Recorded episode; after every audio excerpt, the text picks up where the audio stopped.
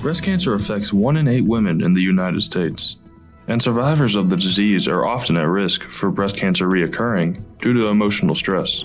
Jennifer Hulett, an assistant professor at the University of Missouri Sinclair School of Nursing, is researching the benefits of spirituality on improving immune health and reducing stress among survivors of breast cancer.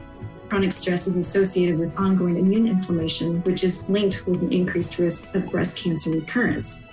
So, if we can find a way to reduce stress in breast cancer survivors, we may also be able to reduce the risk of immune inflammation.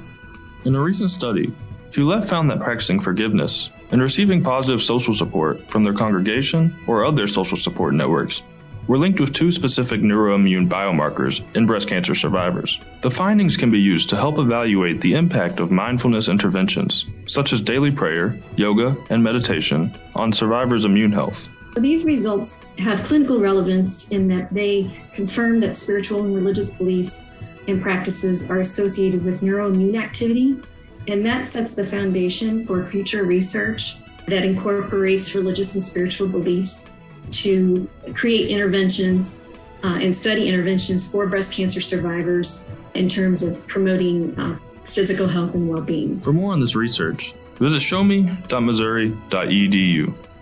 I'm Pate McEwen with a spotlight on Mizzou.